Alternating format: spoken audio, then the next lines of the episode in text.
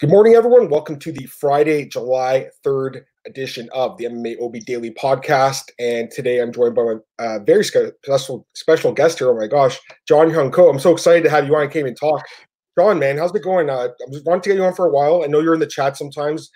Uh, can you just tell us a, a little bit about you as well? Because um, I think maybe some of my uh, you know viewers don't know a lot about you.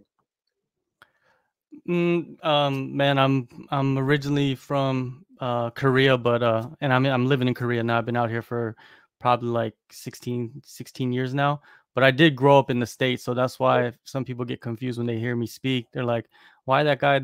He doesn't have an accent." You know, the reason why is that you know I, grew up in the states. But uh, yeah, I've been started covering MMA. I think around 2014 out here, uh, for some some uh, regional uh sites like Asia Asia MMA and and the Fight Nation and those sites really are not really going right now but uh you know and moved on to other sites in north america australia and uh, just continued it and, and, then started kumite tv interviewing fighters and been going strong for about three years now and uh, just grinding away man like most people and trying to find a spot in this mma media space that uh, everybody's trying to you know climb up i guess yeah, everyone's trying to climb up. You're right. I'm still trying to climb up. Man. I've been doing this for ten years, so I mean, it's a it's a grind. That's exactly the word I use when I talk to people. But I'm like, this is just a grind. But I love it, man. I know you love it too, John. I always see you doing uh, like interviews with the fighters, uh, bre- uh, breaking down fights, analyzing fights, uh, news. I know you were at UFC uh, Busan last year, if I'm not mistaken. Was that your first one covering it live?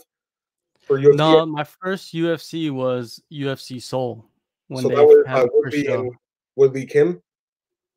It was uh uh Henderson Masvidal. Henderson Masvidal. Oh yeah, Benson Henderson. Yeah, yeah, yeah, yeah. Yeah, that was a close fight. I think Benson won, right, by split. Yeah, yeah, it was uh one of the typical Benson Henderson fights. You know what I mean? But uh, yep. but yeah, that was the first one. Then I went to the one in Shenzhen. I got to watch uh Zhang Weili uh finish uh Andrade. Andrade in the first round. I was cage side for that. That was insane. You know, that's like historic moment in yeah. in MMA history, and I was there, so that was pretty cool. And then then I went to uh, the one in Busan too. I covered it last December. That was kind of fun. Awesome, man. So like, what's your goal in the business, man? Because like you're one of those guys that I've I've seen for a while now, and like I see your work a lot, and people I think really respect you now. So like, what's your goal in this business? Mm, well i'm glad that people respect me you know what i mean? But hey uh that's one that's one level of it right is getting some respect for uh what you're doing and and that's great. Uh, i guess uh hopefully i earned it for you know a lot of people that are you know following the sport and, and watch what i do. Um my goal is to you know like everybody else is to uh find a, a spot man and and just continue with it. I think i feel like when you cover the sport there's no age limit for it you know what i mean? You could be 10 years old or you could be 110 and yeah. and even with covering it you could be 80 years old and doing it. And that's what i want to do. I want to be like 70 years old and and still be kicking strong you know and covering the sport yeah. that's the dream you know? Yeah. So is this your full-time thing right now or do you do something else on the side or? No this is not full-time at all. Um this is the part-time part-time but i spend so much time on it. Right? i do have another job.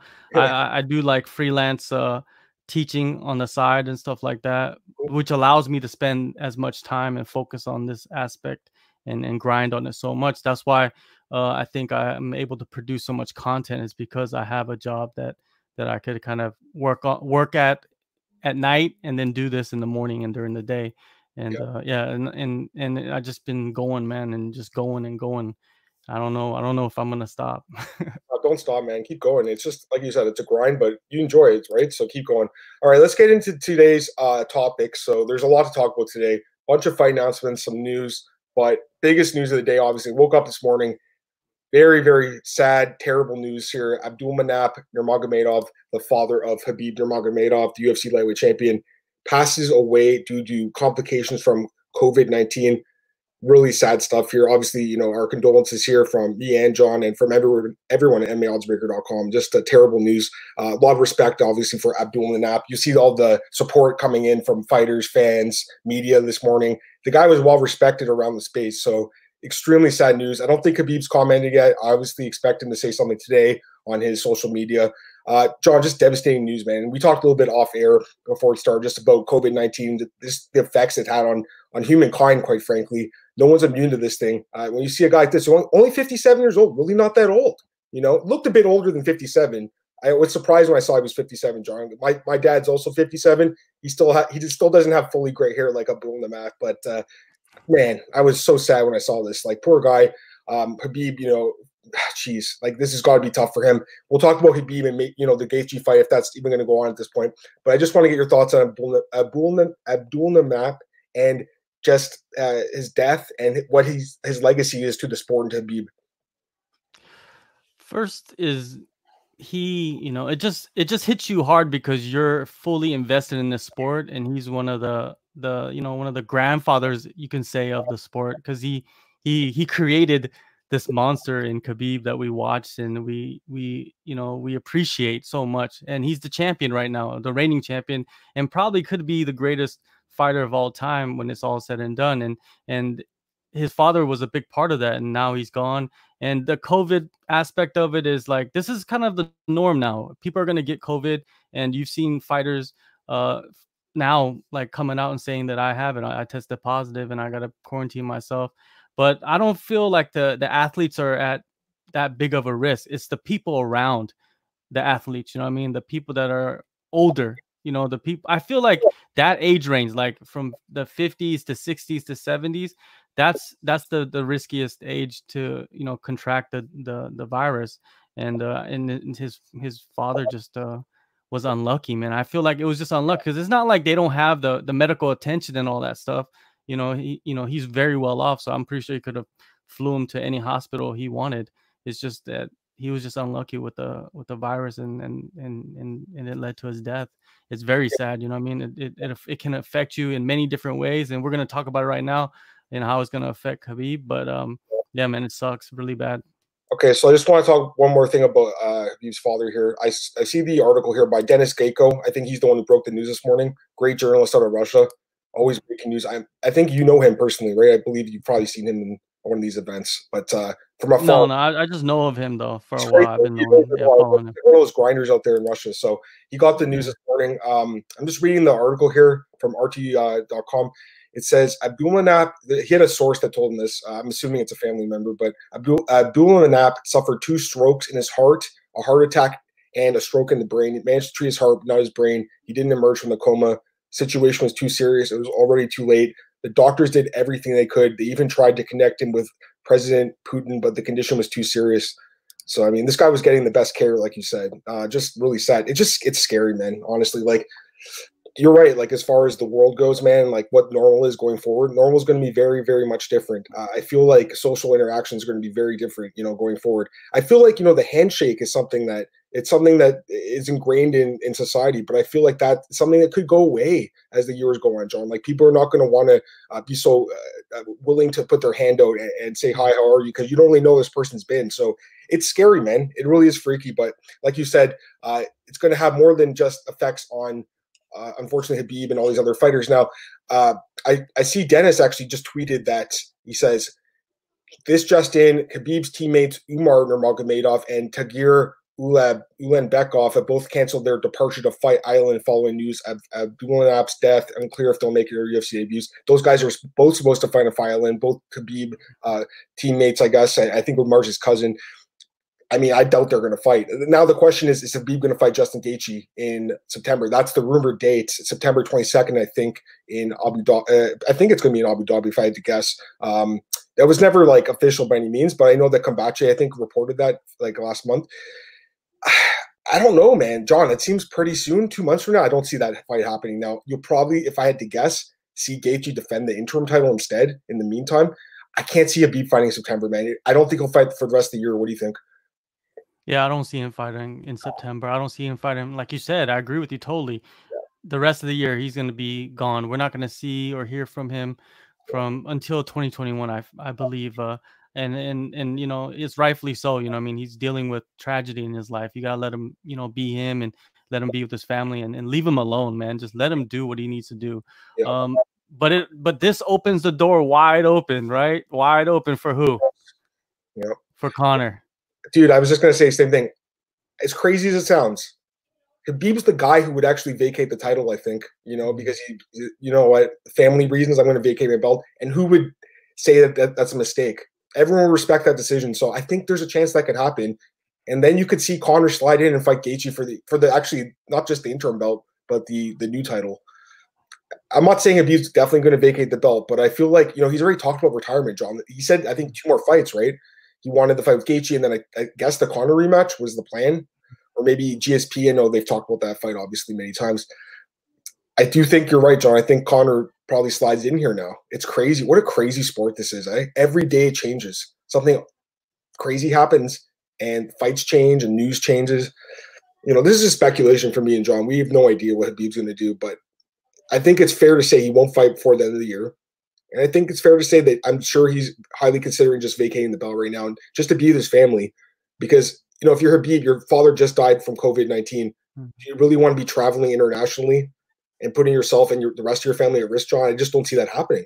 He's already rich too, by the way. I mean, Habib, the article came out. I don't know if you saw that from Forbes. He made $16.5 million last year. So, like, he doesn't really even need the money right now. Yeah, it's crazy money, and uh, like, yeah, it's uh, like if his paranoia level was anywhere the paranoia level of every other fighter, Yep. now is it's a hundred times, you know, worse. His paranoia level of uh of uh you know contracting the virus now. So I I doubt he's gonna go anywhere, you know, outside his country and, and risk that because he's got kids, he's got a family, he's got probably his mom, his un- aunts and uncles, they're all probably eh, up up in age also. So uh, yeah, I don't see it happening. And and you know, like like you said, he could vacate it.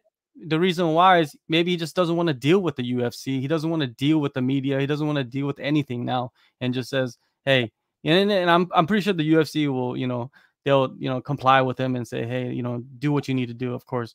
And uh, you yeah. know when you want to come back you come back and fight whoever you want to fight if you come back. And yeah. going back to the you know the door being wide open and it's only one person that's going to walk through it and it's Conor man and and it is man it is crazy the twists and turns this year. It's crazy. Every day is different you know? I wake up thinking okay this fight's going to happen tomorrow and then some other fights happening I just saw Glenn, uh, Glenn Cruz from MMA Fighting just tweeted that Anderson Dos Santos tested positive. He's supposed to fight on Fight Island Card 2. He just tested positive. He's supposed to fight Jack Shore. We're going to talk about that fight later on. That fight's not happening now. Um, the good I thing interviewed Jack Shore. really wow. They just he just tested positive, dude. Exactly. The, the, good thing is though that they caught it. They caught it before he went to Fight Island. So the testing, I guess, is working um, in a way. Like, listen, people are gonna test positive, like Dana White talked about. Like, you look at every other sport. I'm not sure like how familiar with like um, North American sports, like MLB and NFL and, NBA, NHL. There's a lot of players now testing positive. You know, they're testing everyone. These sports are coming back. Um, KBO, I think that's like the big sport over there, if I'm not mistaken. Uh, yeah. Do they test guys like on the regular? Uh, has there been any positive tests there for the baseball league? I haven't seen anything in the news, but I do follow some of the stuff because I do have the ESPN app. So you know, you get all the sports even though you don't follow it. Mm-hmm. And uh, I saw something in like when they had the the quarantine bubble in in Orlando, and yeah. and they had all the like what was the MLS players? They all yeah. caught tested positive too, and they were all quarantined, which was kind of crazy. Yeah. So yeah, man, it's just it's just popping up all over the place, man. It's just you can't escape it. It's gonna happen, and uh yeah, and you just saw Aung La Nsang. He just tested positive, and he really? trained. I, I, saw something about him this morning. I didn't read it though. I was too busy with the Habib thing. But wow, that's yeah. He tested positive yesterday, and uh, and he released it on social media. He trains at uh at Sanford MMA with Gilbert Burns, with Henry Hooft, with all those guys in there. I wonder if that you know because I know Gilbert Burns is already in Vegas getting tested, so I wonder if that will have an impact on his results, man. We're eh, like this next 24 hours, we will figure out if if Gilbert Burns will test positive. That could be a possibility. I'm not, you know, I don't want to jinx anything, but that could be a possibility because he's training. I mean, for sure, that's speculation. But imagine that happens. Mm-hmm. Masvidal steps in and fight for the belt and one week's oh, notice. Oh, God, this sport, dude, it's crazy. But I love it though. I love the craziness, man. That's what makes me addicted to it. You know. Um, yeah, it's just it's really unfortunate though about all these positive tests, and obviously, like I said, the Habib's father passing away is just really sad. Um, quickly, uh, Brendan Schaub, I gotta mention him too. I know a lot of people don't like Brendan Schaub, but he tested positive too. There were some rumors out there this week saying that you know he didn't do a show or whatever. And this is a guy that I think openly mocked the coronavirus on his podcast. Yeah. And basically said like this isn't real or something like this is not as severe as people are making out to be. Then he tested positive. Um, that's almost like Rudy Gobert in the NBA. He was the guy saying the was rubbing the microphone with his hand, saying, "Oh, there's no such thing." And then he tested positive the next day, and the NBA basically shut down after that. So yeah, it's unfortunate. I mean, even though like I'm not the biggest like Schaub homer by any means, he's actually a decent guy. I met him in person, uh, UFC 165 when he met, uh, fought Matt Mitrione. So I, I had interviewed him then, and he was cool. So it's obviously upsetting to hear that, but uh, I I think from what he said, he doesn't really feel much. So that's the crazy thing about this though, because it's like a lot of people are asymptomatic, right? Like who knows? Maybe I have it. Maybe you do too, John. I haven't got tested. I felt I felt good. That's why I haven't got tested. But who knows? Mean, maybe maybe we do have it. We really have no idea. It's like a silent disease. It's really scary. It's freaking scary, man. Honestly, like uh, I, I try take all the precautions I can, but you know, I still want to live a, a, somewhat normal life. But it's like life has changed so much. Uh, to me, this is like you know, this has been a really crappy summer. Like it's just been, you know, every day, like I said, is just completely up in the air, and you really have no idea. Now, let's get some comments here. See, I ran too. How's it going, man? Good morning. Luck of the Irish. Rest in peace, Habib's dad. True warrior. I'm Irish. Let Khabib rest. I don't want to see him emotional cage if he lost. I'd cry too. Yeah, he won't be fighting this year. There's no way. Like, there are fighters that have fought after their family members have passed away. I remember Jake Shields fought Jake Ellenberger like 2011. Yeah, like, that wasn't good. Dude, he, it was, and he got knocked out in brutal fashion, like a week after his dad died, and everyone was like, "Why do you fight?"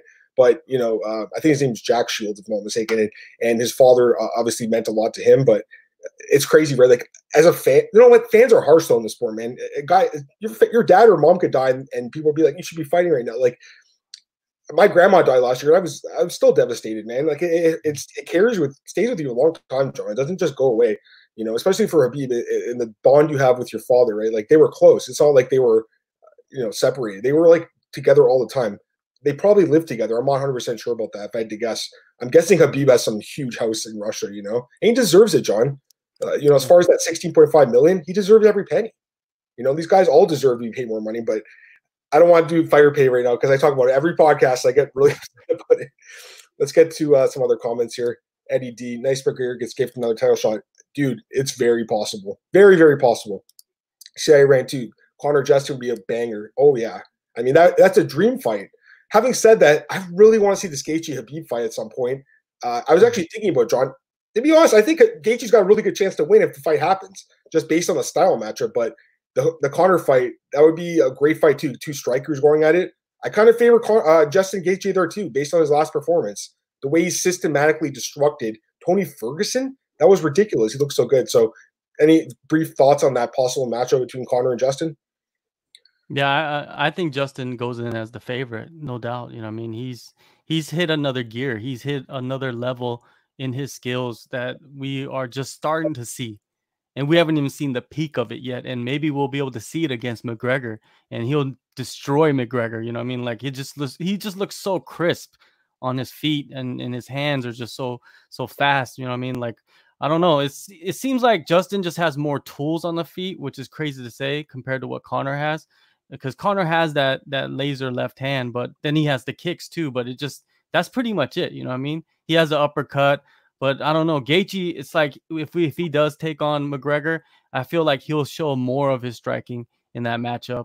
And uh, yeah, I, I like him in that fight a lot. And just the overall package of Justin Gaethje, like the the kicks, the elbows, the knees, the punches. Like Conor's mostly just punches. He does have the kicks. He obviously knocked out Cerrone with the head kick, but Gaethje's got the wrestling too. He's always got that extra wrestling in his tool bag. He never uses it, John. Doesn't have to. I think he's learned a lot from those fights with Poirier and Alvarez. And by the way, those were two really close fights that he lost by knockout, but they were both amazing fights. I think he fights differently now. He's a lot smarter when he fights. He's a lot more technical. Um, the last fight, obviously, beating Tony Ferguson the way he did, I'm I'm with you. I think he enters that fight as a favorite if it does happen.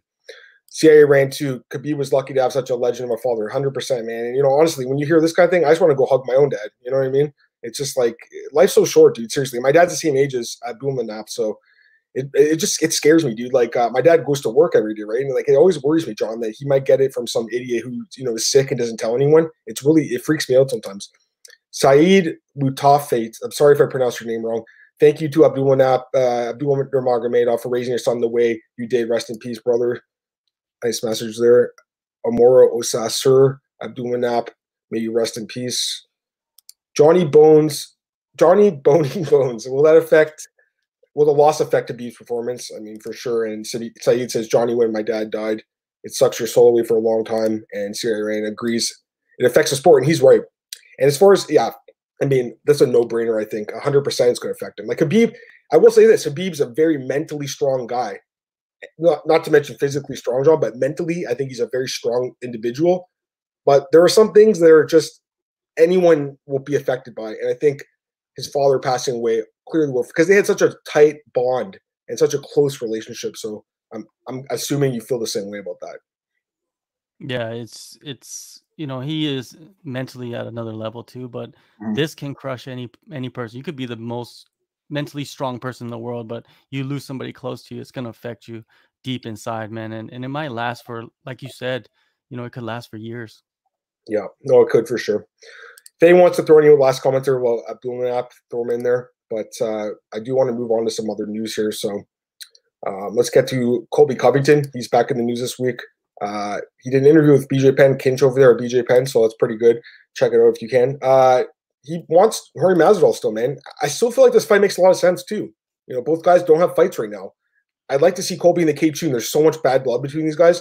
You know, a lot of people were saying Colby versus Woodley. I don't know about that fight, and I think it was would have been a good fight like last year. I don't know anymore because after Woodley's last two performances, I, I'm not really buying him as a legitimate contender anymore. I think Covington would destroy Woodley if they fight. I feel like Covington versus Masvidal is a much more competitive fight at this point. Having said that, as much as I w- I'd like to see that fight, I don't know if Masvidal bites on him, man. I think he's going to probably wait a little bit longer, maybe get a slightly better contract, and uh, take on the winner of Usman and Burns. You know, I love what Masvidal is doing as far as holding out and and kind of being that guy saying, you know what, I want to get paid more, and all the fighters deserve to get paid more. But unfortunately, John, it's a very selfish sport. And as soon as he did that, Gilbert Burns is like, I'll take the spot. There's always someone behind you that's going to take the spot. So, you know, unless these guys unionize, you're going to see that in the future too. Anyways, as far as Masvidal goes, it seems like he's, uh, you know, saying he's been saying in media interviews lately that he's like uh, he's going to return again this year. So I feel like almost he's had second thoughts about this, saying, you know what, I probably should have taken that contract they offered me even though it's I'm not sticking to my guns, just because the truth is, John, the nature of the sport is the fighters are going to always be underpaid unless they unionize, and uh, unfortunately, it's basically whatever the UFC offers you have to take. So, give me your thoughts on that. Yeah, I, I like this fight. I think uh, you know the bad blood part draws me in more than anything. You know, they're ranked close to each other. Um, actually, uh, uh Masvidal has been sitting out longer than Colby. You know, I mean, Colby's ready to go, and and. Masvidal looks like he's been training uh, every day at uh, ATT. I'm just wondering about who Colby's training with. You don't have, you don't hear anything about that, right? Did he put a team together? Who's on his team? Who's coaching him? I don't, I don't know what's going on with that. You know, I mean, is he even ready to fight? That's a big question. He's yeah. he's out in the media talking all kinds of wild, you know, you know, putting what is it? What did he say? Uh, winner takes all. You know, we've yep. heard that in, in the sport before. That's just just just you know they're just bows you know they're just talking trash you know i mean it's just that's never gonna happen but yeah. uh, it sounds good and uh, yeah i like this fight for him next you know masvidal yeah i think he did make a mistake by you know passing up this title shot it's you know i, I remember i was talking to dan hooker and we were talking about fighters that took passed up title shots and there's only been two in the history of the ufc uh Hioki, Hatsu Hioki, when he was supposed to be like the number one yep. uh, bantamweight in the I world or featherweight in the world. Aldo back in the day, I thought he was the guy that was going to beat Aldo. Honestly, yeah. yeah. And who's the yeah. other? And it was Masvidal, right? Yeah. we were we were just talking about that, and I was just like, yeah, that is pretty wild. Uh, how things could work out. Could uh, Masvidal missed his chance, you know, at being a real champion in the UFC?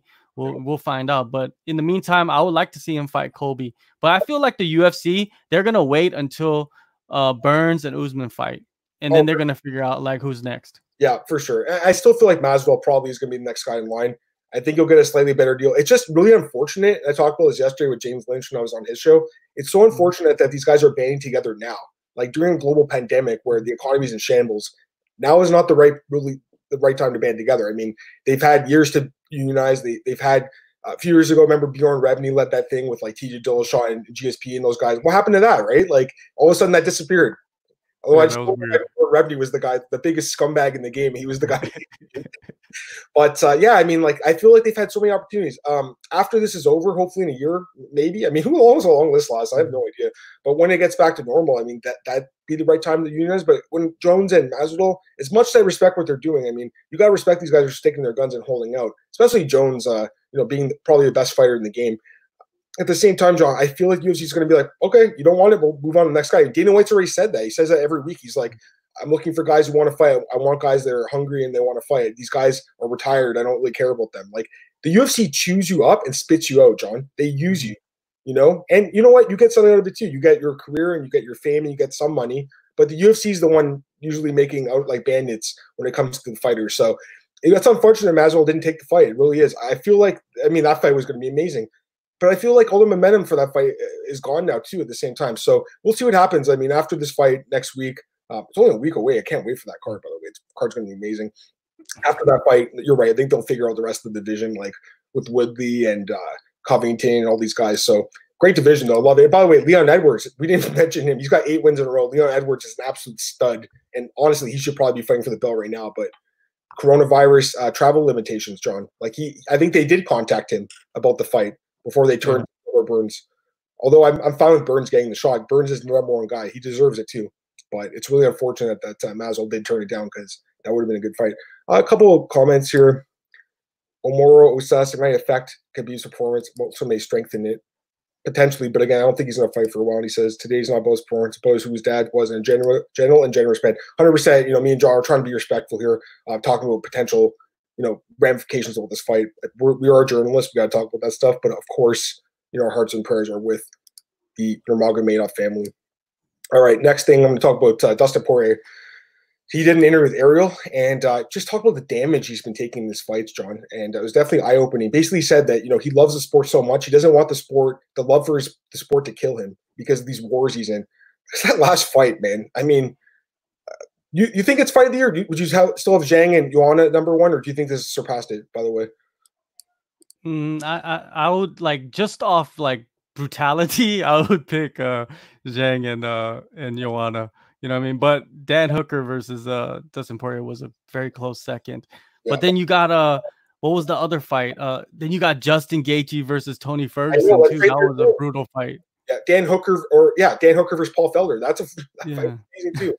and then you also had uh Josh Emmett against yeah Shane Burgos. And Josh Emmett, man, guy blew his knees out. Now he's training to get better. That, that, was a crazy fight. The only difference that fight was only three rounds. The other fights were all five rounds. I think that almost hurt it a little bit. But yeah, I mean Dustin Poirier, man, John, he's going to go in the Hall of Fame one day. Like you look at his resume, Dan Hooker, Max Holloway, Eddie Alvarez, hmm. Justin Gaethje, Anthony Pettis, Jim Miller, and on and on. This guy's incredible, man. Yeah, he is. He, and and going back to what you said about the damage, if you look at his last like six, seven, eight fights, he's all it's all been wars, yeah. especially the ones he's won. Yeah. Every fight that he's won, they've been wars, right? So it seems like if he wants to win, he has to get into these wars to get to this like deep darkness down inside of him to pull it out, you know, and and, and win the fights. You know what I mean? Because when he loses, he, he he gets taken out pretty like dominantly, like yeah. like the Khabib fight, or even like the Michael Michael. Yeah. I think before that was the Michael Johnson fight, right? And those are the that's the two last losses that he's had, and that was Michael Johnson was a first round knockout, and Habib he was just dominant throughout that whole fight.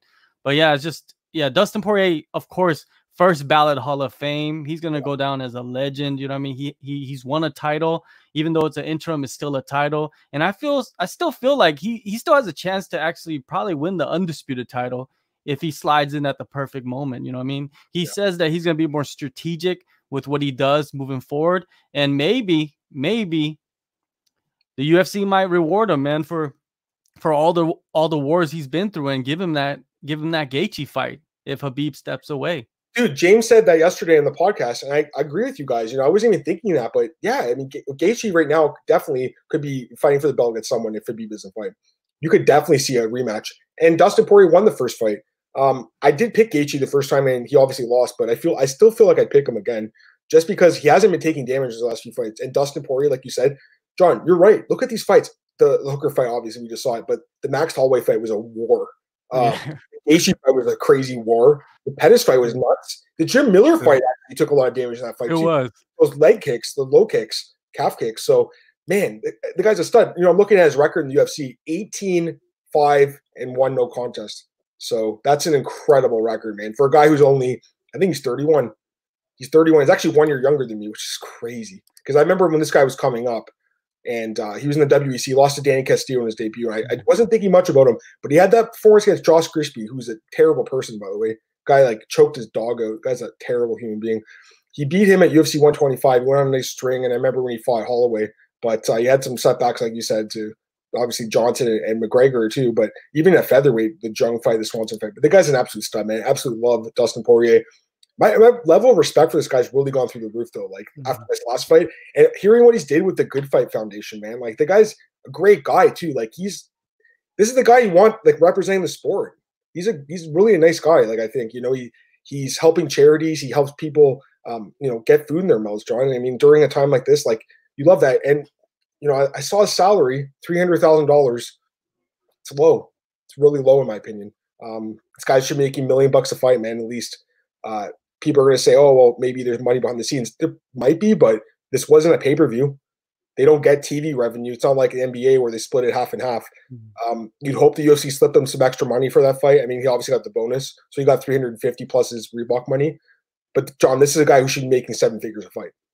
Yeah, yeah. Well, his coach said, you know, his next fight he should get a million dollar payday, and I oh, completely agree. Yeah. You know, and and and I I don't feel like the UFC is giving these bonuses in the locker room anymore. That was more of like the Fertitta brothers doing it and and rewarding the fighters. It's all run by a corporation now. They're not doing that anymore. Dude, hundred percent. People forget that. Like it was the Fertittas that were doing that. They would slip him an envelope. I remember one time I interviewed Tim Boetsch after he knocked out Yushin Okami in Japan. And he said they slipped him a twenty thousand dollar check after the fight, like that no one knew about, right? So they just gave him a check. They don't do that anymore. I don't think, John. Uh, maybe sometimes, like I know that. Uh, remember Conor when he knocked out Cerrone? There was a photo taken of Dana White, but who was in that picture? Lorenzo Fertitta.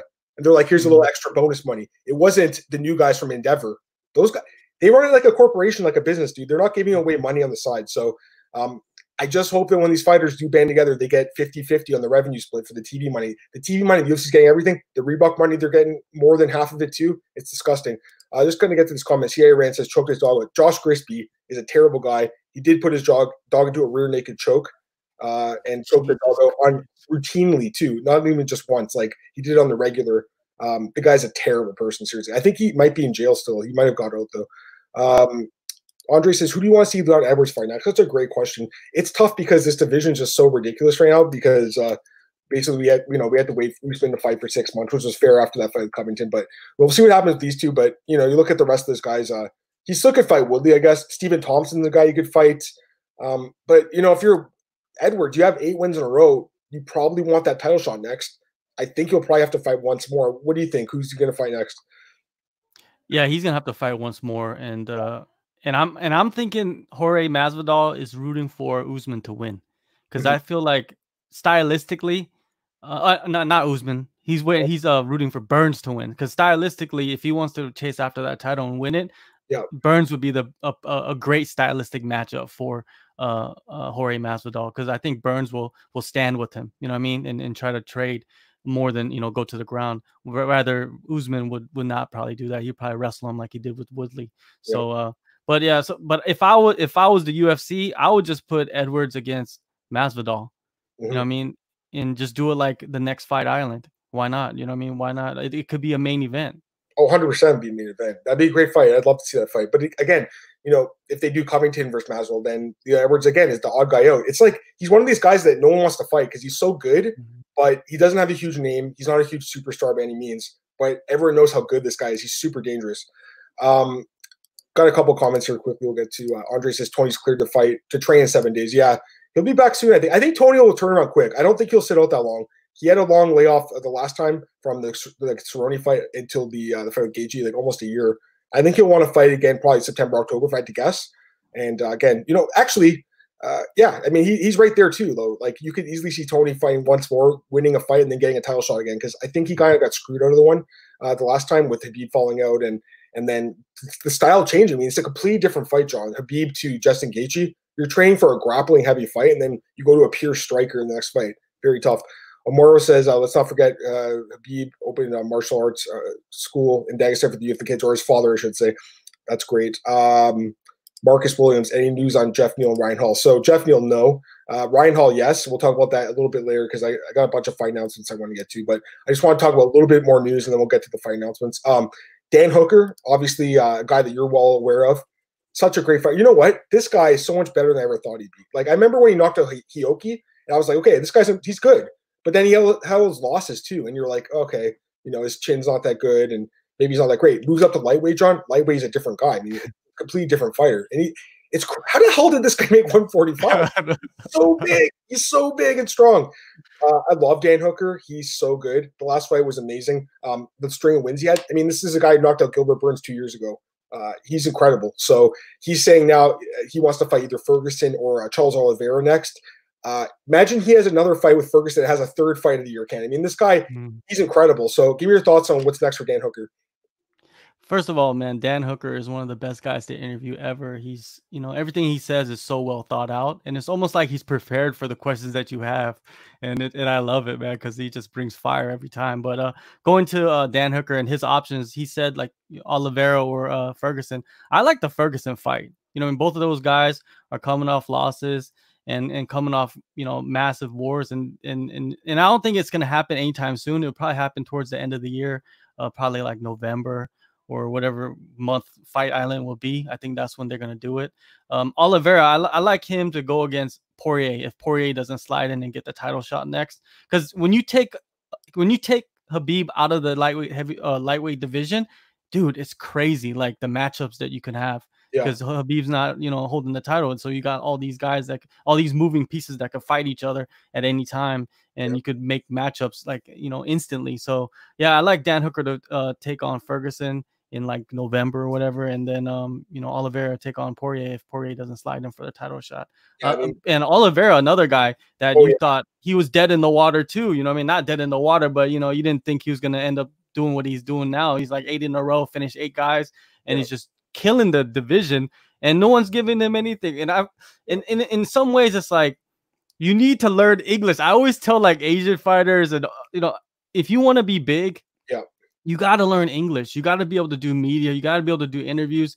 And I think part of Habib being as big as he is is because he did learn English mm-hmm. and he and, and he spent that time doing that. And and there's a couple other fighters too that that have done it throughout the years. And that's why I think Jose Aldo too. He's the reason why he's not as big is because he didn't learn English, right? So, um, but he's one of the greatest of all time, man. It just it just shows you that uh, you know, there's a whole promotion side of it, like media side of it that you need to be a part of to yeah. like create this push for for you to you know get the big fights.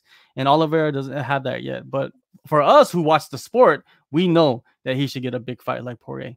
100%. I was actually looking at his like resume yesterday. It's really impressive, Charles Oliveira. Um, he does have a lot of losses. Like to be fair, however, most of those losses were at 145. At 155, he's just really a different guy. He's got the one loss to Paul Felder. Um, I still feel like that'd be a good rematch to make at some point. I don't think Felder would take that fight. It seems like Felder wants a big fight, and you know what? He's at the end of his road. I think with his career, John. Uh, as much as I want to see, keep seeing Paul Felder fight, he's got the UFC gig now. I think you'll probably see Paul Felder fight like once or twice more, maybe just one more time. Actually, um, I think he's got his kind of future set up. I don't see him taking this fight. He's already beat Charles Oliveira. There's a lot of downside here, not much upside. You beat Oliveira, it's like okay, you already beat him. So where does it go from here? I think Felder probably wants that Hooker rematch. That's a fight they could do. By the way, um, we talk about potential opponents for Dan Hooker. That's one fight. But yeah, do Bronx seven straight wins all by stoppage. I mean, this guy finishes everyone, and not only is he submitting guys, he's also knocking them out now. So he's incredible. Uh, you look at his resume, John, 29, 8, and 1. So he's got almost 40 fights. He's only 30 years old. He's only 30. and uh, he's been in the UFC for 10 years now. 29 wins, 27 by stoppage, including 19 by submission. So he also has the most finishes by submission in UFC history. He's only 30. Royce Gracie uh, is going to be, he's going to have to bite his dust at this point because this guy, by the time he's done, he might have 20, 25 wins by submission. So he's incredible. A couple. Look at all the Hall of Famers right there in the lightweight division yeah, right now. Like, I've, I've, been looking at the, the record book lately, the UFC record book, just looking at you know most wins and stuff. There's mm-hmm. guys that like you wouldn't really say are Hall of Famers, but they could be because guys like Clay Guida, for instance, he's got like 20 wins. Like he's a guy that I don't look at him as a Hall of Famer, but if he ends up in the top five, Neil Magny, another guy, Neil Magny might end up as the most winning welterweight ever, more than GSP. Is he a Hall of Famer? Not on paper, but if he has the most wins in the divisions, like how do you not keep him in there? So I'm with you, man. Like it's crazy. Like guys like Oliveira, Jim Miller, all these guys that I think they have great resumes. They don't look like Hall of Famers. They haven't won belts. I don't know if winning a title is really what you need anymore. I think if you have that longevity, like a Cerrone, uh, a, a Maia, these guys to me are Hall of Famers. Uh, Diego Sanchez, guys like that. Hit some comments here. Kinshiro says Dan Hooker needs to lead head movement if he doesn't want CT in the future. Also lacks one hit knockout power, move to 170. I don't know about 170. It looks like he's fighting 155. He's right about the one punch knockout power lately, I guess, but he did knock out Gilbert Burns with one punch. I think it was a left hook, if I'm mistaken. So I do think he has knockout power. Um, head moving for sure. And, and Dustin Poirier, they didn't move their heads in that fight. You know, as a fan, you love to watch it, but I was like, well, these guys are not defending at all. It's crazy. He says Dan Hooker's a tall, wide guy at 70. He might be taller than even Darren Till until it move up to 185. Hooker could develop one KO, uh, one hit KO power. I think he already has it, man. Like I said, the Gilbert Burns fight, but you're right. The last fight with Poirier was more about a volume striking attack. And then he says Oliveira at 155 is a beast, and he, he won some money when he fought Kevin Lee. Good for you. Um, let's get to uh, what was the? Oh yeah, here here's one from Andre. How about Stipe not wanting to fight in a smaller cage? Can I hear your thoughts on that? Yes, you can. Um, I, I, think the smaller cage definitely favors DC. Everyone's kind of said that now, uh, just based on the fact that I think he should wrestle in this fight. If he stands and trades with Stipe, I think it's a mistake. I know he knocked him out the first time, but we saw in the last fight that Stipe, if he doesn't get KO, probably has the overall better striking attack, more varied. I think DC is going to go for takedowns. I think the smaller cage does favor him, but I don't know. It, it's, it's hard to say. This is a crazy fight. I'll, I'll, be honest. I was wrong about both the other times they fought. I picked Stipe the first time, and then I flipped my pick to DC the second time, and both lost. So I, don't ask me about this fight, man. I'm the wrong guy to ask. I have no idea who's going to win this fight, John. Uh, uh, I don't know. What are your thoughts on the smaller cage though? Because I know Stipe doesn't want. He wants the big cage. I just don't. I, I don't think the UFC is going to change that for him. Yeah, I don't feel like the UFC is going to change that for him either. They're going to have to fight in a small cage, and and that does really favor Cormier because he did come out and say that you know in my next fight I'm going to be wrestling, and that's the that's the game plan. He you know he said it in the interview, so that's what we need to expect. And and you know in that small cage, wrestling is going to be key against uh Miocic. But I think Miocic he can handle it. I think he can handle the wrestling and uh, be able to withstand DC uh, because I, I think he's strong enough. You know, I mean, I think his wrestling is decent enough. His defensive wrestling to you know to stave off DC. You know, in, in the early attempts at least. But yeah, I, DC uh, uh, Stipe him kind of like not wanting him not wanting the small cage. I can understand that though at the same time, right? But you know they're they're not going to budge for uh Stipe. You know the UFC they like DC more than they like Stipe. Come on, let's just be real. They love him, you know. And he's good. I mean, Stipe, he's one of those guys that could eventually supplant Dana White as the face of the company, possibly in the future. I mean, Dana White won't do it forever. I think he'll do it as long as he can, but who knows? I mean, DC's a great guy. He's a great guy, man. He really is. I met him in person. He was awesome and uh, great champion for the sport and everything. But they definitely are biased towards DC. They they definitely I think are favoring him a little bit by putting the fight in the, uh, in the smaller cage. Having said that, it's at the apex, so that's that's what it is. It's a small cage there, and we all know that, so it's not surprising. But actually, quickly on the small cage, they got. I think they got to stick with it going forward. I think the fights are better, more, more action, more finishes. Like, what's the downside? Yeah. What do you think? Nothing. There is no downside. We we saw some of the greatest fights in the past five years in that apex. You know I mean, with no crowd. I and I loved it so much because you get to hear everything. I love that aspect of it. Yeah. Being able to hear all the like strikes down. Hey, the the end of the second round with Hooker and Poirier, where you hear Dan Hooker just landing those punches, just the snaps of it. It was just like yeah. I don't know. It's it like if you wanted to be uh turn a person into a fan, these are the events that you would let them watch, man. Those are the fights you want them to watch, right? Yeah, no, I'm with you on that one. Honestly, though, I, I do prefer a crowd. I think the sport, any sport, I think is better with the crowd. But I'm with you, man. It's definitely been different, and I think it's it's a good switch up for now. But I'm looking forward. Like, imagine that fight, and I know you're saying you can hear the strikes, but imagine that fight with the crowd. Like, that'd be pretty great. Yeah, yeah. Right? Uh, a couple other pieces of news here, and then we'll get some fight announcements. Uh, Al- Alistair Overeem, he's talking about making one more title run at age 40. It's quite crazy because you know, you look at Overeem, and he's still he's still one of the top guys in the game, but he is 40. He's been knocked out like 15 times, I think. I love Overeem. He's a legend. He'll be in the hall. another guy, Hall of Fame, not a champion, yeah. but a Hall of Famer one day. I just feel like the chin's going to always hold him back. What do you think? I don't know. Like after he got knocked out by Jairzinho, you know, uh, when I was in UFC Busan, he yep. was the guest fighter, and he okay. came in. I think it was like a week later, and he had his lip all stitched up. It barely you could tell, and he was speaking coherently. Like yeah. he's he seems like he's 20 years old when he talks, man. He he's very articulate when he, he does interviews. Uh, you know, I don't really see the damage kind of, you know, it's kind of like the the Diego Sanchez thing. Like you don't really see it. Well, I guess you see it nowadays with Diego Sanchez, but for Alistair, you don't see it like the knockouts being a huge effect in his you know, on his brain or anything like that. So I don't know. I love the idea that he still wants to chase the title, man. Why would you even stick around just to just to fight? Yeah. You know, he's already, you know, he's rich. He probably makes money. He probably has businesses. He's not a, you know, he's a smart guy. So, um, yeah, chasing the title, we need more contenders. We need yeah. more guys with names in that division. And why not have Alistair there to kind of fight the guys? You know, be the gatekeeper, but if you win, you kind of jump outside of the gatekeeper role and and chase after that title. That yeah. I, I, like that aspect of uh Overeem. You do, and you know, looking at the, the rankings for the heavyweight division right now, Alistair Overeem is ranked number seven in the world. Jairzinho is ranked number six. That's the guy right above him. I think the rematch is fine. I'm okay with it if they want to do. It. I know obviously is coming off a loss, Overeem off a win, but he's the only guy that's available right now because you had Stipe and DC. I guess maybe if Stipe loses, they could do the rematch with him too. Um, Ngannou will get the next title shot. Also, I don't really want to see the rematch between Ngannou and Overeem. I don't see that going too well for the Reem. Um, Curtis mm-hmm. Blaydes, his teammate, they won't fight again. They've already fought in Blaydes one. Derrick Lewis, uh, I have they fought? I don't think they fought. Um, yeah, I like that fight. I like that fight. But Derrick again, he's fighting Oleinik, and I don't know why they booked that fight. Like, yeah. I don't understand what they were in such a rush to do it for, especially when you had Blaydes available too. Blaydes versus Lewis would have made a lot more sense in my opinion. Mm. Then you could have did, uh, yeah. I mean, that fight makes sense. Also, JDS is out there, but I think JDS has a fight coming up too, right? Yeah, Rozenstruik. Rosenstrike. Oh, okay, he's fighting Rozenstruik. Okay, well, you know what? I would say maybe the winner of Rozenstruik and JDS fights over him. Actually, um, J- both rematches. JDS knocked him out the first time. Rozenstruik knocked him out. Oh, hey, if Overeem wants to on a run, he's got to beat one of these guys to get to that title shot. Um, but yeah, I was impressed by his last fight, man. Getting knocked down early by Walt Harris, coming back and then knocking Walt Harris out. now. Yeah. Walt Harris, actually, Walt Harris, you know, it's a great uh, kind of uh, similar, in, sim- in similar ways to Habib. You look at the time he took off. He took off, I think, six months or maybe more, seven months, I guess. Um, but you saw he even admitted like he wasn't the same guy in the cage night. He had things, other things on his mind. Lyman Good, Lyman Good's father just passed away too. He fought a week later though. I mm-hmm. forgot to talk about him earlier. And he said after the fight, he's like, my heart was not in the cage. My heart was with my father. So you know these guys are in a different spot than Habib. Lyman Good probably makes like I think he makes like what like thirty and thirty or something like that. Mm-hmm. Like Khabib's making millions, right? So they're in a different spot financially. These guys unfortunately have to fight. You know, even if they have personal charges, they have to fight. I think Khabib's in a different spot.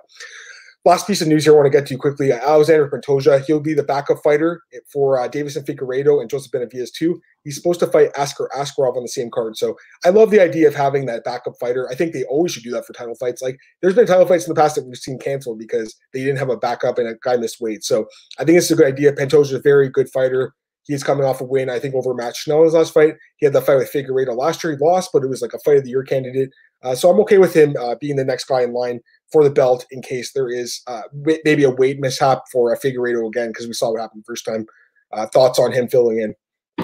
Yeah, I don't I don't mind it too much. You know, I mean, like he he did he did he is coming off that win against Matt Schnell. It's very impressive, yeah. and uh, and and I like the idea of uh, having the backups. And I think moving forward, every title fight, you know, under the circumstances, should have a backup. I don't understand why there's no backups for next week's title fights. There's none. So if one fall one fighter falls out, that fight is over unless someone flies in on you know 72 hour notice to take the title fight and and that would be kind of interesting to see if that actually happens. But uh, yeah, I, I, feel like they they should you know I what Francis Ngannou he's the backup right for Stipe yeah. DC. Yes. Yeah, yeah. So so it seems like they're putting that into place moving forward, and and I like it. I love it. Uh, but it kind of puts uh Brandon Moreno, you know, like he's kind of like out in the cold, right? You know, he's been doing, he's been tearing it up recently too, and yeah. uh, I felt like he should have, you know, yeah. maybe been the backup. The same thing. I thought the same thing, and then I looked at his record, and uh, Pantoja's beat him twice. He beat mm. him on fair, and he beat him on uh, in the UFC. So I'm assuming that's why they they are choosing Pantoja over him as potential backup. But we'll see what happens. I mean, hopefully it doesn't even come to that. Hopefully Figueiredo actually makes weight this time. Um, I know last time there was rumors he was eating a lot of pizza, but uh, I, don't, I don't know if that's true or not. But yeah, I mean, I love Figueiredo, man. But you got to make weight, you know. And it was disappointing when he missed weight. We'll see what happens there. Okay, let's get to some fight announcements here. Uh, Marcus earlier asked about Ryan Hall. Ryan Hall's been booked to fight Ricardo Lamas in August, August 29th, I think. Uh, this is actually rebooking, supposed to take place in Oklahoma City. I love the matchup. Uh, Ryan Hall is a guy that super dangerous. He, has a hard time getting fights because his ranking is low, but he, everyone knows how dangerous he is. His ground game is lethal. We saw what he did to BJ Penn. And you look at his resume; it's pretty good. Four fights in UFC. He beat Artem Lobov to win the show. Then he beat Gray Maynard in his first fight, and then he beat uh, obviously the last two fights. He had the wins over um, uh, oh my gosh, I just completely lost my train of thought here. Um, Darren Elkins and BJ Penn. So I mean, that's a pretty solid resume for four fights. And now he takes on uh, Ricardo Lamas. He's not ranked anymore, but he was a top 15 guy for years. He's a dangerous guy. I feel like you got to favor Ryan Hall in this fight. What do you think? Yeah, I, I would favor Ryan Hall in this fight, but I'm not really too big on the the Ryan Hall train yet, just yet, because if you really look at it, he beat uh Art Artem Lobov. Of course, I know he's the goat and everything, but come on, let's be realistic. He's he's not really a not even a like a top 25 fighter. Um Gray Maynard, he's pretty much on his way out at that time. BJ Penn way way out the door, and then Derek Elkins. This that was a decent win. I could I could admit that, but I feel like this fight against uh uh, uh Lamas, this is gonna be the one that proves that he belongs there in in the top 15. And yeah. if he does, then you know, if he finishes Lamas, then I feel yeah, he should get somebody with a bigger name. Um, because there's a lot of guys that want to fight uh Ryan Hall because Ryan Hall kind of has built this uh, like this mystique around him, right? A little bit, and uh, they want to take that mystique from him, and and I want to see who who he has next after this. But Lamas, man, you can't count him out. You know, we haven't been we haven't seen him in a while, but we still can't count out. He still has good uh, striking, and he could he could still knock out Ryan Hall. Hundred percent, man. I mean, this is a dangerous guy. He submitted Charles Oliveira, and Oliveira has like the best jiu-jitsu in the game. And Ricardo Lamas tapped him out. He's also got some good wins like Diego Sanchez, Cub Swanson, Darren Elkins too. So he's a solid fighter, man. I like the matchup. Next fight I want to talk about here, Nicolas Dalby. He was supposed to take on Danny Roberts. He's going to actually take on Jesse Ronson now, who's got re-signed to the UFC. And I was really happy to see this. You know, Jesse Ronson's a guy I've seen fight many times in Ontario here. He's a local fighter. He's a guy that's uh, a little bit older now, at age 34, but you know he's a guy that got screwed in his first UFC uh, run, John. Because you look at who he fought.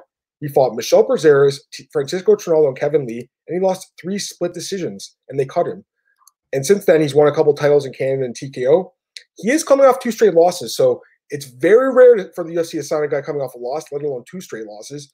He lost to Nikolai Aleksakhin in his last fight, and Nathan Schulte, who's a great fighter. But to me, those are not bad losses. Those are really good fighters in PFL. So I think UFC made a good decision here. But Nicolas Dalby is a really good fighter too. What do you think about this matchup? I feel like this matchup is a setup. You know, I mean, they're setting Nicolas Dalby up for a good good performance. You know, I mean, once Danny Roberts got uh that got taken off this card, you know, I mean, that's two times in a row. They're yeah. like, hey, we might as well fill it in with somebody to kind of build Nicolas Dalby. I feel like they they are kind of they're kind of high on Nicolas Dalby. He hasn't has he no he hasn't lost right. He hasn't lost. He has one fight in the UFC against Kyle Oliveira, and that was a pretty good fight. Yeah, I mean he had he had a, a prior stint in the UFC, and he had a couple losses uh, the first time. But yeah, you're right. Since since his uh, comeback, he only lost the one time. Um, he's solid, man, for sure. I, I, think Ronson, this is a tough fight for him, especially on short notice. But I'm just happy for this guy to get another shot because again, you look at those three losses. That's a tough run, man.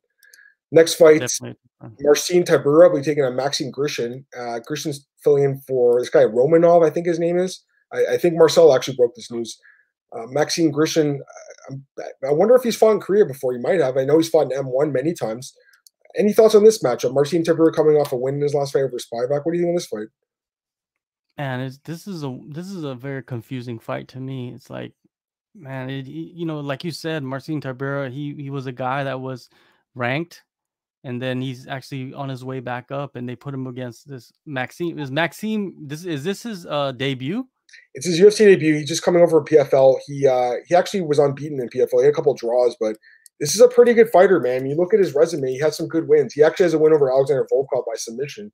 So i think this is a good signing for the ufc um, he is 36 years old so he's a little older obviously but uh, he does have a nice win streak here. He's actually undefeated over his last 10 fights. That's pretty solid man. I mean, that's a good signing.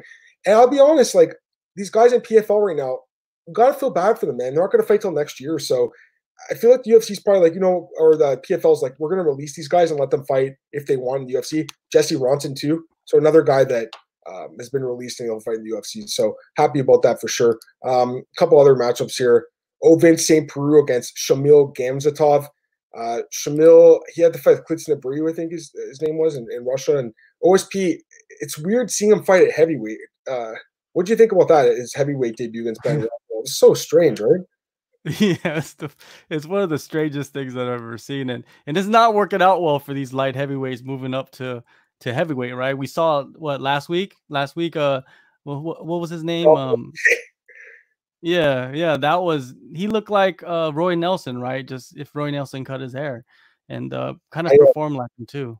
Yeah, he didn't look very good. He looked like an MMA journalist or something like that. Didn't look like a professional fighter. Um, getting through some other fights. Paul Craig versus Gadzhimurad Antigulov is announced. Uh, Jack Shore versus Dos Santos. That's not going to happen. How about this one? Tyson Nam against Matt I like that fight, dude. Tyson Nam, his last knockout. Wow, that was amazing knockout. I'm pretty excited about his next fight with Matt What do you think about this matchup? Yeah, that that was a that was one of the scariest knockouts I've ever seen for a flyweight fight. Do you oh, agree, yeah. man? That, you haven't seen something like that in a while. Hundred percent, dude. It's so rare for uh, flyweights to get knocked out with one punch. I think about Benavidez versus Demetrious Johnson another time, but it's super rare yeah, that was a good knockout. I actually just rewatched that fight the other day. I'm like, holy smokes, that was nice. Um, how about this fight? Francisco Trinaldo against Jai Herbert. Herbert's a, a guy who's highly touted prospect. Trinaldo's a, a veteran. Any thoughts on that matchup? That's a that's a tough, tough debut in the UFC right now. like nobody wants to fight Francisco Trinaldo, man. That guy, he comes and bangs hard and, and and he wins fights, man. And and for a guy like Jay Jai Herbert, I think Jai Herbert, if he could get past Francisco Trinaldo in his debut, it's gonna say a lot about what he can do in that division. Yeah, this guy is pretty good. 10 and 1 record, 32 years old. He's a Cage Warriors champ. He's on a six fight win streak, but and all, almost all those wins are by stoppage. But I mean, this is a big step up, man. Trinaldo's a solid fighter. He is 41 though, so he's he might be the oldest guy in this division right now at lightweight, but uh, how is this guy 41? You look at his physique, man, it's impressive. It's like Mike Perry esque. So this is a guy who's been around for a while. He's got some good wins. Paul Felder, Jim Miller, uh, Evan Dunham, Bobby Green. Uh, got some good wins. So he's a solid, solid fighter. Tough debut. Um, what about this fight? Angela Hill against Michelle Waterson. Any thoughts on that one? I love that fight. That's a that's a great fight. Um, Michelle Waterson, she's coming off two straight losses. The last one against Carla Esparza, kind of controversial right there. But uh, you know, she lost. It's a it's a loss on her record, so she needs to come back and fight somebody that has uh, some momentum, which is Angela Hill. She does have some momentum, even though she's coming off a loss too. But that's also a controversial loss. So you got two contra- two girls coming off controversial losses, fighting each other to kind of you know cement their feet in in that division a little bit and kind of and whoever wins this will most likely get a, a decent name so it's it's a big fight for both of them I agree. You know what? Honestly, I think Angela Hill has a really good chance to win this fight. I, I like Michelle Waterson a lot, but she's definitely on the downside of her career. She's 34 years old now. Uh, but man, she's great. And by the way, I saw her in Brazil last year when I was at uh, UFC 237. She was the guest fighter there. I'm like, this is a fighter. Like she looks like a supermodel, dude. Seriously, like it, it, she's she's someone I think the UFC could market like as a, a presenter host down the road as well. Um, she's great and a great fighter too. All right, John. I think that's it, man. I mean, is there anything else you want to talk about? No, man. That's uh that covers it, man. I'm just excited for next week, man. Like, um, UFC 251 on Fight Island is like history in the making. Uh, did did you hear anything about like media actually going out there? Because I heard that fighters they're not even able to take like if you're not in the corner, you're not able to fly into Fight Island. You have to be part of the corner. If you're in the corner, you could be there. Have you heard anything about that?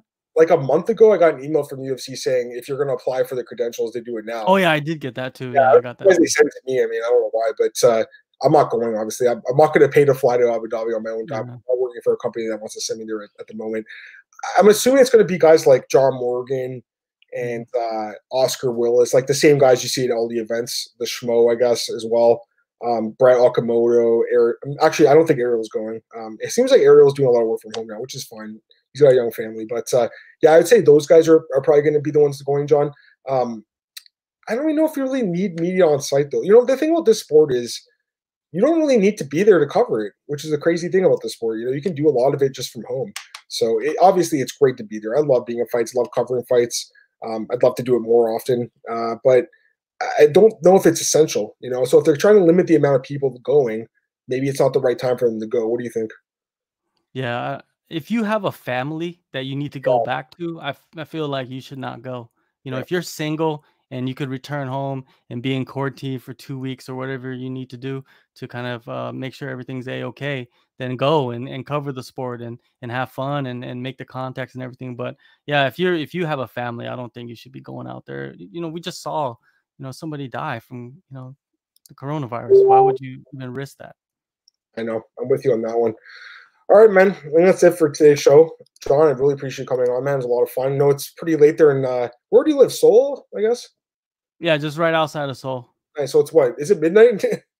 yeah, midnight. Usually, you know, I'm I'm up. You know, what I mean, because you know, I'll, I'll, from time to time I'll be watching this show when you're doing it, and the reason know, why I, I'm like editing or something.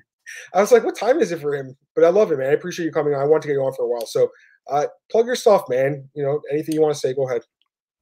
Yeah, you know, follow me on social media right there on the bottom, JHK MMA, everything Twitter, Instagram, Facebook.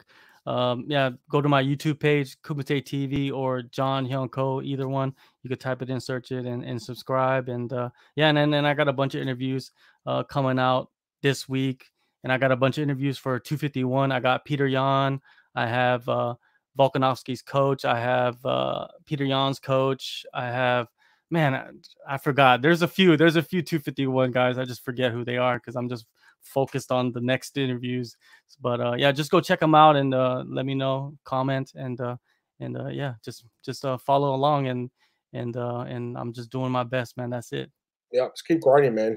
Uh, you guys can follow me on Twitter at MM Martin podcast available at MMAOddsBreaker.com and our YouTube channel, iTunes, Spotify, all those places you can get it at. Uh, also check me out at bjpenn.com and MMA ratings on that. Guys, I hope you have a great weekend. I know it's July 4th tomorrow, so big day for Americans. So to any of my American viewers, I hope you guys have a great weekend. We just celebrated Canada Day here, John, a couple days ago. So Wednesday was a fun day for us. But uh, yeah, I just hope everyone has a great weekend. And uh, I'll be back Tuesday morning, 10 a.m. with Cole Shelton to preview UFC 251 Fight Island. I can't wait to talk about that card. It's going to be great. And uh, yeah, to everyone in the chat, Saeed, peace out, man. John, thanks for coming on, man. Talk to you later. Thanks, guys, and I'll see you soon. Bye.